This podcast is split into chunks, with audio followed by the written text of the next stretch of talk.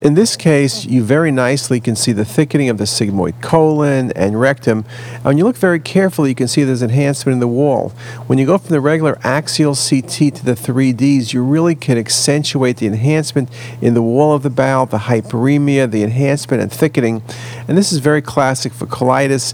In this case, it was due to ulcerative colitis. CT is very good at looking at inflammatory bowel disease, whether it's due to Crohn's disease, ulcerative colitis, or even pseudomembranous colitis. Each of them have some similarities, wall thickening, but there are then many differences, including changes in the fibrofatty proliferation, the mesentery, the degree of enhancement, and degree of wall thickening, for example.